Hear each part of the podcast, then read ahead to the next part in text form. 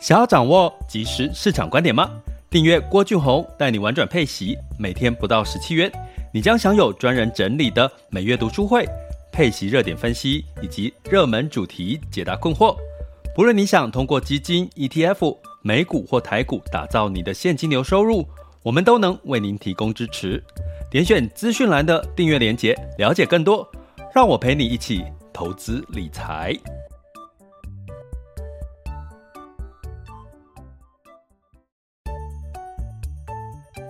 想要掌握即时市场观点吗？订阅郭俊宏带你玩转配息，每天不到十七元，你将享有专人整理的每月读书会、配息热点分析以及热门主题解答困惑。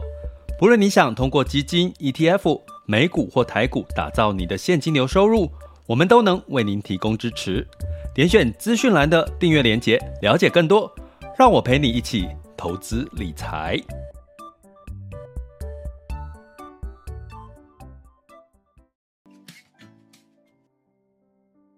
各位亲爱的学员以及听友们，大家中午好、下午好、晚上好。今天是二零二二年的十二月这个十五日哈。接下来二零二三年哈，我可能要开始要改说二零二三年的一月一号，蛮期待二零二三年的。为什么？因为所有的事情都即将要出现一些崭新的局面。前两天在呃，就昨天了哈，有跟这个记者媒体哈有电话采访了，就是对于二零二三年的一些看法哈，以及年终奖金怎么应用的部分。哎，我应该另外再录一集了哈。但是简单来说，其实股票是领先指标，明年的景气确定是衰退的，这个不用讲，你看媒体看。各大机构都已经告诉我们了，二零二三年是衰退，可是股市是领先指标，它不会在确定复苏的时候才反弹，它一定是在呃景气衰退，诶，慢慢靠近复苏的前几个月就开始反弹，好，所以会不会有机会落在二零二三年的下半年呢？我觉得其实我们可以期待一下，吼。那今天要来聊一个主题呢，其实也是呼应到我有讲到几个，呃，二零二三年有几个关键字，我先在这边跟各位讲一下，哈，比如说债券市场看，呃，短，呃，先短后长，吼，也就是说明年债券市场有资本利得跟这个配息的机会，债息的机会，但是会先从。短债开始反弹，短年期的债券，接下来复苏比较明确或升息到告一个段落，长债开始反弹。所以呢，这个部分，哦，这个是债券的一个二零二三年的四个字，哦，就诶是四个字吗？先短后长，没错嘛，四个字。股市是干嘛呢？先蹲后跳，哦，还是会，尤其第一季，大家要小心第一季哦，还是有波动，所以大家可能要稍微做好十二月份慢慢的收，做一些停利。呃，一月份第一季先看看市场，如果修正的话，你反而有现金可以去做加码，哈，这个是建议的。所以从这两个角度来看呢，你的年终奖金就建议大家先在这个呃等一月份。二零二三年的一月份的这个财报公布之后，等一下，现在是地震时间，我们地直播刚好是地震，呃，所以我们先，哦哦哦，有点大。好，各位有感受到地震吗？希望大家一切平安。好，我现在必须要扶着我的这个机器吼。好，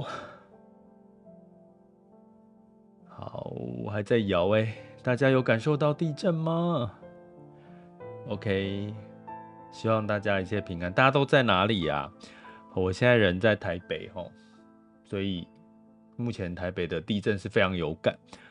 希望大家。一切平安哈，我必须 要中断我的内容，因为我的我的脑袋现在被地震地震给这个给这个影响了。大家有影有有有有受到影响吗？希望大家一切平安哈。好，慢慢的减缓了。好，我要稍微稍微的平平缓一下。我刚刚讲到哪里啊？我刚刚讲到这个呃，明年哦，对，年终奖金的这件事情哈，其实会建议大家不用急在十二月进场哈，反而就是明年什么时候呢？明年的第一季的这个财报嘛，第四季的财报，二零二二年第四季的财报估计不会比第三季好，所以基本上呢，大概一月份开始，月中之后才开始陆续有一些。第四季的财报的公布啊，那可以在出这个第四季财报公布之后左右之后，那那个时候应该是过完年了吧？对我们来讲，已经过完差不多过完年了哈。所以呢，基本上就是你可以过完年之后，你的年终奖金再来做布局哈。我觉得其实都还来得及哈。所以呢，在年终奖金的部分，建议大家分批进场了哈。好，我先这个拍拍自己的这个胸哈，这个让自己稍微稍微放松一点哈，因为刚刚的地震其实还摇晃的蛮大的，因为我住在高楼层，所以基本上还摇晃的蛮大的哈。好，所以接下来呢，我们来看哈，看什么呢？这个制如果说制造业二零二三年哈是去化库存的一年哈，就是比谁去化库存的快，谁就有机会呢，就是拥有比较健康的现金流去应应接下来景气衰退的一个情况。那金融业呢，因为制造业有所谓的库存的压力，金融业没有嘛？金融业没有库存这件事情哈。但是金融业呢，我们也之前在二二零二二年我有提过，是一个短空长多了哈，因为升息对金融业是有利的，因为它带来的是它赚到的价差哈，这个放款的这个价差哈，这个利利差哈，基本上是利润会变得本业会变得利润比较好哈，所以金融业是先先这个呃短空长多哈。那为什么短空呢？就是因为它的整体的景气哦是在下滑的，整体景气下滑，那投资比如说投资意愿就减少，或者是它的投资，比如说我们看到台湾的呃金融业或者是这个金控保险业呢，你会看到它的这个呃这个投海外投资、业外投资其实是大部分是亏损的哈。所以呢，这件事情我们这就是金融业的现况。那台湾的金融业有遇到这个产险理赔、防疫保单的理赔的亏损哦，所以就会最后台湾的金融业有面临到这个发不出二零二三年股利的困境的可能性啊哈。那瑞信呢？哎，瑞士信贷这家公司这家金融业呢，它基本上呢，它是。呃，瑞士的第二大，吼，第二家，第二大的这个金融金融业，吼，第二大，第一大是这个瑞士银行 UBS，吼，所以大家看到瑞信的时候，瑞士它的全名叫瑞士信贷，吼，就是 Credit Credit Suisse，吼，那基本上呢，你不要把它跟瑞士银行搞在一起哦，好，它跟瑞士银行 UBS 是不一样的，吼。那瑞士信贷呢？其实最近的出现了破产这两个字，跟它扯上关系哈。那但是它没有破产，它现在是没有破产的哈。所以大家要记得一件事，我常常提醒大家记得一件事：媒体的标题有时候很会杀人哈。也就是说。他就写说瑞信破产危机什么的，所以大家觉得好像瑞信已经破产了，那当然就会带来恐慌嘛，吼，所以基本上大家我一直在我们的这个学习学员群或者是学习群赖群跟呃粉专社团一直在训练，试图要训练大家对媒体的敏感度跟客观度，你不要被媒体的带这个带风向给。给左右了你的客观判断，哈，为什么呢？因为我自己这几年都在跟媒体打交道，大家也知道嘛，不管是上节目啦，或者是跟投信投顾打交道，或者是跟媒体、电视、杂志这类的，所以呢，至少有一些状况我是比较清楚，比较可以去判断。当你看到一个新闻，你怎么去判断它的？他的这个呃客观或者是偏颇这件事，所以我希望透过我们的这个粉专社团里面跟我们的赖的学习群，因为我每每天会发布这个新闻的简报，我我看到一些比较客观的简报，其实我已经把很多业配简报啦，或者是一些很明显它就是带风向的简报，我把它稍微剔除掉了。但是我也会提醒大家，什么是带风向的简报哈。所以希望训练大学，至少我的学员们可以不要被媒体影响，而甚至因此而踩到雷哈。所以呢，瑞信破产这件事情呢，呃，是没有，还没有，没有发生这件事。但是会不会发生才是重点嘛？但是就算发生了，我目前在台湾呢，目前瑞信并没有在台湾有什么的生意啦，哈。那顶多就是有一些跟证券的一些呃生意是呃有沾到一点边，其他没有了，哈。那我们的这个，比如说一些担保银行啊、保管银行，大部分应该都是 UBS 啦，就瑞士银行了哈。所以呢，如果这个应该对我们来讲的一些直接关系并不大，可是间接关系是大家会担心，这个瑞信如果真的万一破产的话，它可能会不会变成下一个雷曼兄弟的事件？齁。那我们在讲它会不会变成下一个雷曼兄弟，我们就来看一下一件事情，齁，就是说。雷曼兄弟的事件的发生，就是跟这个相关哦不哦，这个时间有限，我我我们之后再讲。但是呃，我们要讲就直接讲现在的瑞信投行好了。那瑞信呢，基本上它的投资银行里面呢，它呃最近要跟它切割哈，因为它已经这个亏损了嘛。那瑞信银行的亏损呢，到什么？现在瑞士信贷啦，更正一下哈，我刚刚也口误了哈，讲到瑞士银行。瑞士信贷，哈，它的这个我给抓一下。好，瑞士信贷呢，基本上它的财报，我跟各位讲九月份的资料，因为十二月份才会公布哦，它的新一季的财报哈。九月份它的财报的部分呢，瑞士信贷哈，它的收益哈，就是对比去年是三十二个 percent 的跌幅哈，净利呢是十倍的跌幅哦，就是一千 percent 的跌幅哈。那呃，这个净利润率哈，利润率呢，净利率哈是十四倍的跌幅哦，都是跌幅哈。所以基本上你可以看得到的是，第一个我们看到一件什么事情，瑞士信贷它的这个营收跟获利都是负的，都是亏损的。好，这是亏损的。所以你去想，我们常常提醒大家要训练大家自己的商业思维。一家公司如果一直在亏钱，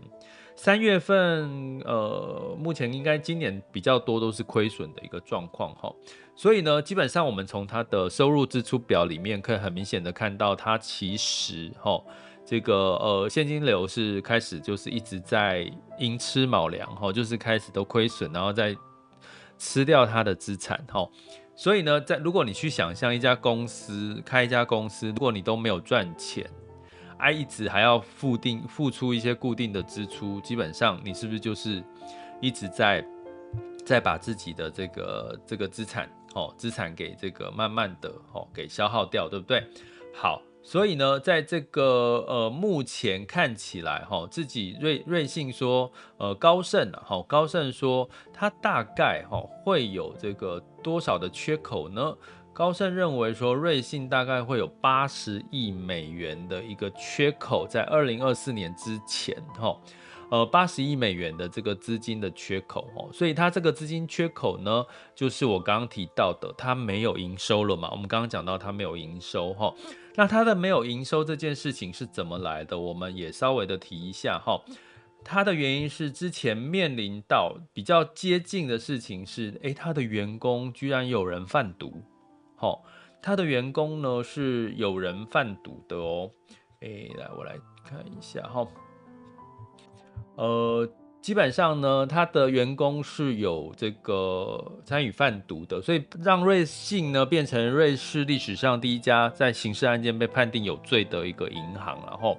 甚至被判赔了这个一百七十万的一个欧元，并且要支付瑞士政府一千五百万哈欧元哈。所以呢，这个是比较二零二一年的事情哈。那基本上哈，这个呃，二零二二年更正一下，二零二二年的二月份的事情哈。那另外呢，瑞信的在之前就是二零二一年、二零二零年呢，是有一个呃内部风控的事情，也就是说，他跟这个某一家的这个 capital 的公司呢，哈。基本上呢，做了一个不平等的交易，哈，股权交换的一个交易，哈，那最后呢，这个这个所谓的 Bill Wang 哈，所这个持有的这个公司呢，后来哈就是爆雷了，哈，就整个就爆仓，就就整个亏掉了，哈，亏掉了呢，瑞信参与其中呢，也也直接亏损，而且它在众多的呃这个亏损，简单来讲跟呃，前阵子呢，这个中国呢，它对，因为这个 b i l One 主要是投资的，用杠杆投资的一些中概股，像百度啦、腾讯这些。那大家记得，在二二零二二零二一年的时候，中国去做了一些监管的政策，去打压了阿里巴巴、腾讯这些、百度这些，哈。那刚好呢，这个相对的，像瑞信有参与的这个投资，哈，那还有就是像高盛有参与这个投资，哈，那可是呢，最后受伤的，像这些投投资银行呢，像。这个高盛啊、大摩呢，都喷纷纷的，其实都有这个在爆仓之前就逃走了哈。那只有剩下瑞信跟野村没有逃走。那这个是什么问题呢？市场认为说，呃，是内瑞信内部的风控的问题，因为其实连瑞信的 CEO 哦都不知道他们有对这个这家这个投资案的这个存在，甚至这家。这个 Archegos 的这家公司的一个存在哈，所以基本上呢，这个就不是很离谱吧？CEO 不知道这些投资案的存在哈，所以这就呼应到我刚刚提到的，其实，在二零二三年哈，我们其实在投资可以加上一个东西，帮助我们在景气衰退的时候避免踩到像瑞信这种地雷哈。是什么？就是 ESG 这个题材，因为 E ESG 有三个层面，一个叫环境保护，一个叫社会责任，第三个叫公司治理。公司治理，所以这个刚刚我提到这个例子呢，瑞信这个例子就有点像是跟公司治理有关系，代表你的内控已经出了问题了。金融金融业内控出了问题是很很很恐怖的，一一不小心发生什么问题，它是可能是影响到。整个金融业的商誉啦，或者是这个呃客户对他的不信任，然后甚至呢是大幅度的亏损哈。那连续刚提到的二零二二年年初的贩毒哈，员工贩毒事件，还有像这个呃刚提到的这个亏损爆仓，还有更早之前哈这个 Capital 哈。这个金融科技公司的一家像 Capital 的公司一样呢，也出现了哈，就是他们在这个合作的资金投资，结果去买到了一些比较垃圾等级的一些这个相关的这个资金哈，资金供应链的一些问题。那这个问题都出在这个疫情之后哈。就是呃，景气开始下滑的时候，哦，开始出现了这些中小型的公司，或者是这些垃圾等级在的在级别的公司呢，呃的一些风险，导致甚至连保险公司都不愿意去做信用担保，最后呢，造成现金流哈、流动性的问题，然后这个也影响到瑞信的这个亏损哈。我不细讲这个内容哈、哦，大家在网络上应该都可以查得到这样的一个资讯。那基本上呢，这就是这个。Green Seal Capital 的这个事件，哈，他们这个也宣布破产了，哈，他们去投资这样子的一个一个公司，哈的合作。那所以瑞信呢，你从这个早期一直到二零二二年，你会发现他们怎么会做出这些判断呢？如果其他的投行哦，其他的这个。这个金融公司呢都没有碰到这些问题，为什么只有他会去做这些问，遇到这些问题？可见他的公司的内控，甚至 CEO 刚有提到 CEO 还不知道其中的一个投资案，哈啊，甚呃那所以像这样子的一个一个情况呢，就带来了这个瑞幸在股价呢今年以来下跌的幅度的持续下跌了至少有六十个 percent 以上，哈。那近期呢，这个瑞信呢也在这个裁员哦。他现在做的做法是什么？因为刚刚提到他的亏损哦，大幅度的亏损，然后他裁掉了这个呃几千名员工哦。那刚刚有提到他二零二四年之前还需要这个八十亿的这个资金的缺口哦。然后你去想，瑞信在瑞士，大部分的客户都是所谓的高资产的客户，吼，由他们去做财富管理，吼，财富管理，所以在瑞信有财富管理，还有投资银行，投资银行这块是亏损，所以他想要把它切割掉。可是呢，你这样的一连串的事情发生，客户肯定就不信任他，所以基本上在这个近期今年的第三季呢，基本上很多的客户有钱人呢，都把他的资金撤离了。瑞信，然后大概撤掉了六百七十亿美元，哈，大概相当于他管理资产的十个十分之一，哈，所以其实影响是持续在扩大的哦，影响是持续在扩大。那在这个持续扩大的过程当中，我们要担心吗？要不要担心它变成下一个雷曼兄弟？如果说现在二零二三年是进入到景气下滑衰退的阶段，那当然，如果这个瑞幸的问题一直没有被解决的话，它仍然有可能面临破产的风险。可是呢，唯一你说有没有什么可以让让人稍微安心的呢？唯一可能就是所谓它的一级资本充足率有十三点五 percent 哈。所以这是我们所有的资讯里面找到一个比较有利于瑞信、瑞士信贷的这个呃的这个财务度过这个难关的资讯哈。那什么是这个一级资本充足率十三点五 percent 呢？那先讲一下哈，它是呃比这个国际呃标准八个 percent 跟瑞士本身的标准十个 percent 是还要高的哈。而且它的流动性，也就是说，它的流动性其实是欧洲跟美国银行里面，其实目前算是高的哈。可是这个数据呢，是这个六月份的数据哦，是六月份的数据，现在可能不一定，现在可能它一直亏损嘛。那这个一级的这个适足率，哈，资本的充足率是什么意思呢？也就是说，一般的商业银行呢，基本上，哈，它有一个叫一级这个。资本的充足率，或者是又叫核心资本的充足率，你不懂没关系，不懂没关系哈。它是巴塞尔委员会规定的银行哈资本充足率的一个标准，至少要八个 percent，国际的标准哈。呃，那核心一级是要到四个 percent 的标准，四个 percent，它有十三点五，这是我们唯一看到瑞信是拥有充足流动性的一个。比较可以稍微放心的一点哈，那什么叫一级的资本充足率？就是它的一级资本、核心资本充包含了普通股，包含了这个呃盈余，包含了优先股，还有未分配的利润。我们光讲未分配的利润跟盈余就好了，就是说，也就是说，它本身自己的资产还是足够有能力去还掉这些支出啦，或者是负债，这样理解吗？好，十三六月份的时候，它是十三点五 percent 的一级资本充足率，哈，所以基本上呢，有将近是这个，呃呃，比远远是高于这个巴塞尔委员会规定的全球金融业哦银行的标准四个 percent，而且是比欧洲跟美国银行都来得高，哈，所以也就是说，它短期之内要还钱呢，要因应它现在的支出，就算它现在没有赚钱，都还是够的。那它如果可以撑过二零二三年，如果景气开始下半年开始降息，然后景气开始好转，也许它撑过去二零二三年之后，就开始会慢慢的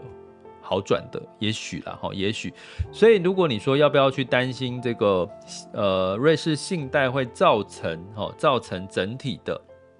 这个呃金融风暴的事件呢，我觉得还有待观察哈，观察二零二三年，二零二三年，当然当然对我们来讲，你就不要去碰嘛，不要去碰它。那为什么我们再讲回到从瑞士瑞信事件，如果我们怎么去因应二零二三年这些可能有一些企业暴雷啦，或者是这些我们投资的标的暴雷爆仓这些事情呢？我建议大家就是二零二三年真的要加入 ESG 这个题材，ESG 的题材越来越成熟。我有在曾经在一集 Podcast 跟各位讲过，ESG 不是要帮我们增加超额获利哦，注意听这个关键哦。E ESG 的观念，只要在基金或 ETF 加入了 ESG 这个题材，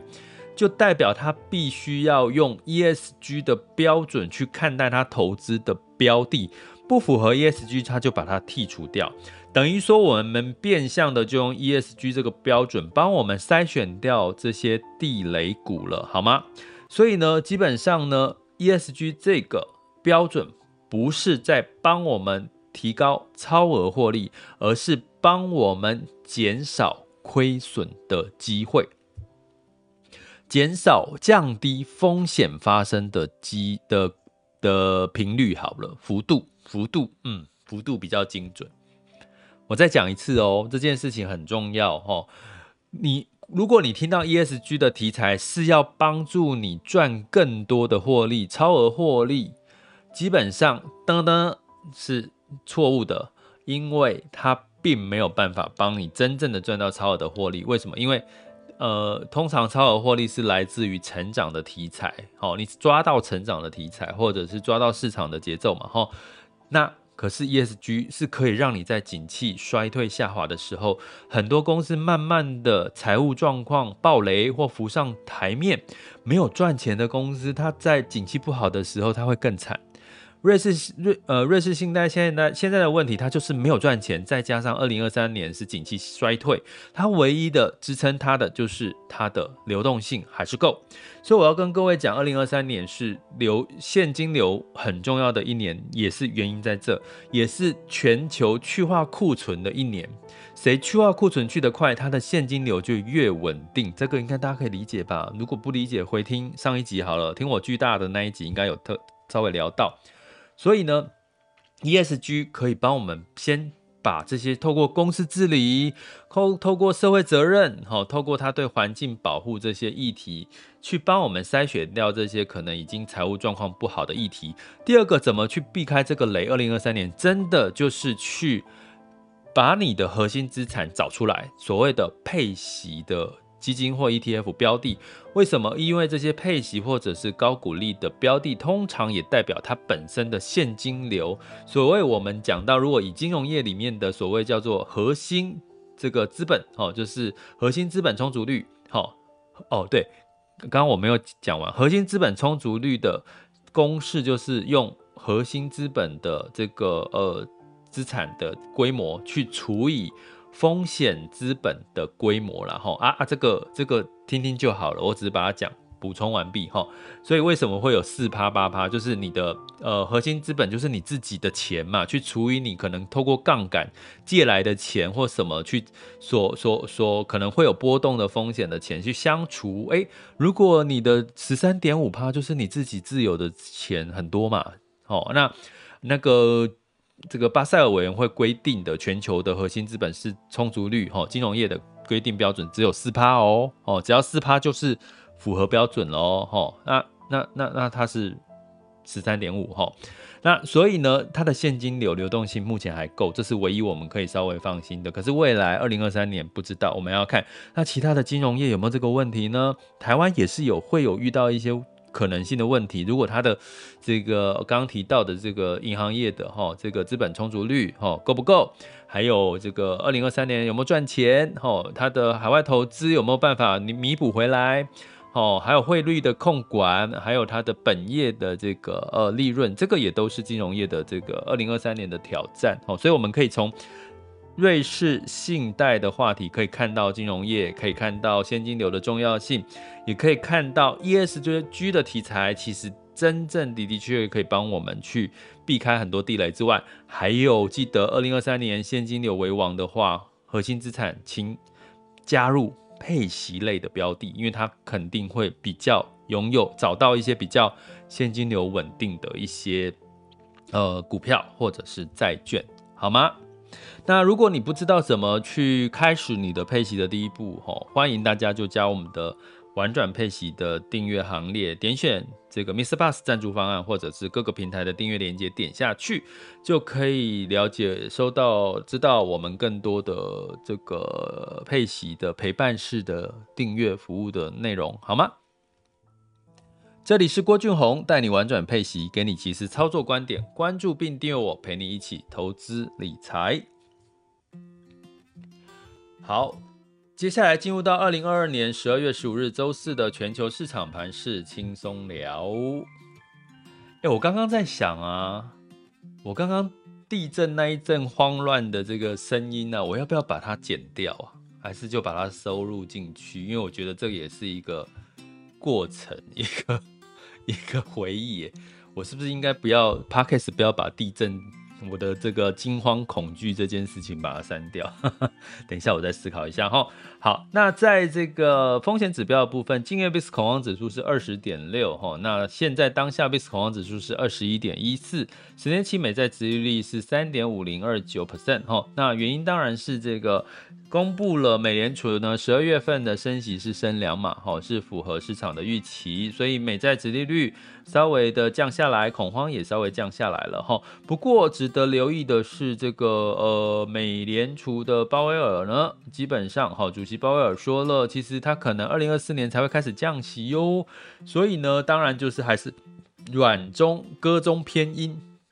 鸽中偏鹰，哈。所以市场的解读本来认为是二零二三年的下半年就要开始降息了啦，哈，可是他说二零二四年才会降息，因为他认为通膨还是压力是大的存在的，所以造成呢美美股呢后来就跌了，跌了比较多，道琼下跌零点四二 percent，S&P 五百跟纳斯达克分别下跌零点六一、零点七六个百分点，费城半导体是下跌一点五七个百分点，哈，所以这个要特别留意一下，哈，既然美联储的鲍威尔主席都说了。就是二零二四年才会降息，所以明年呢，美国的美元呢一基本上应该是持平哈，但是至少不会就很快的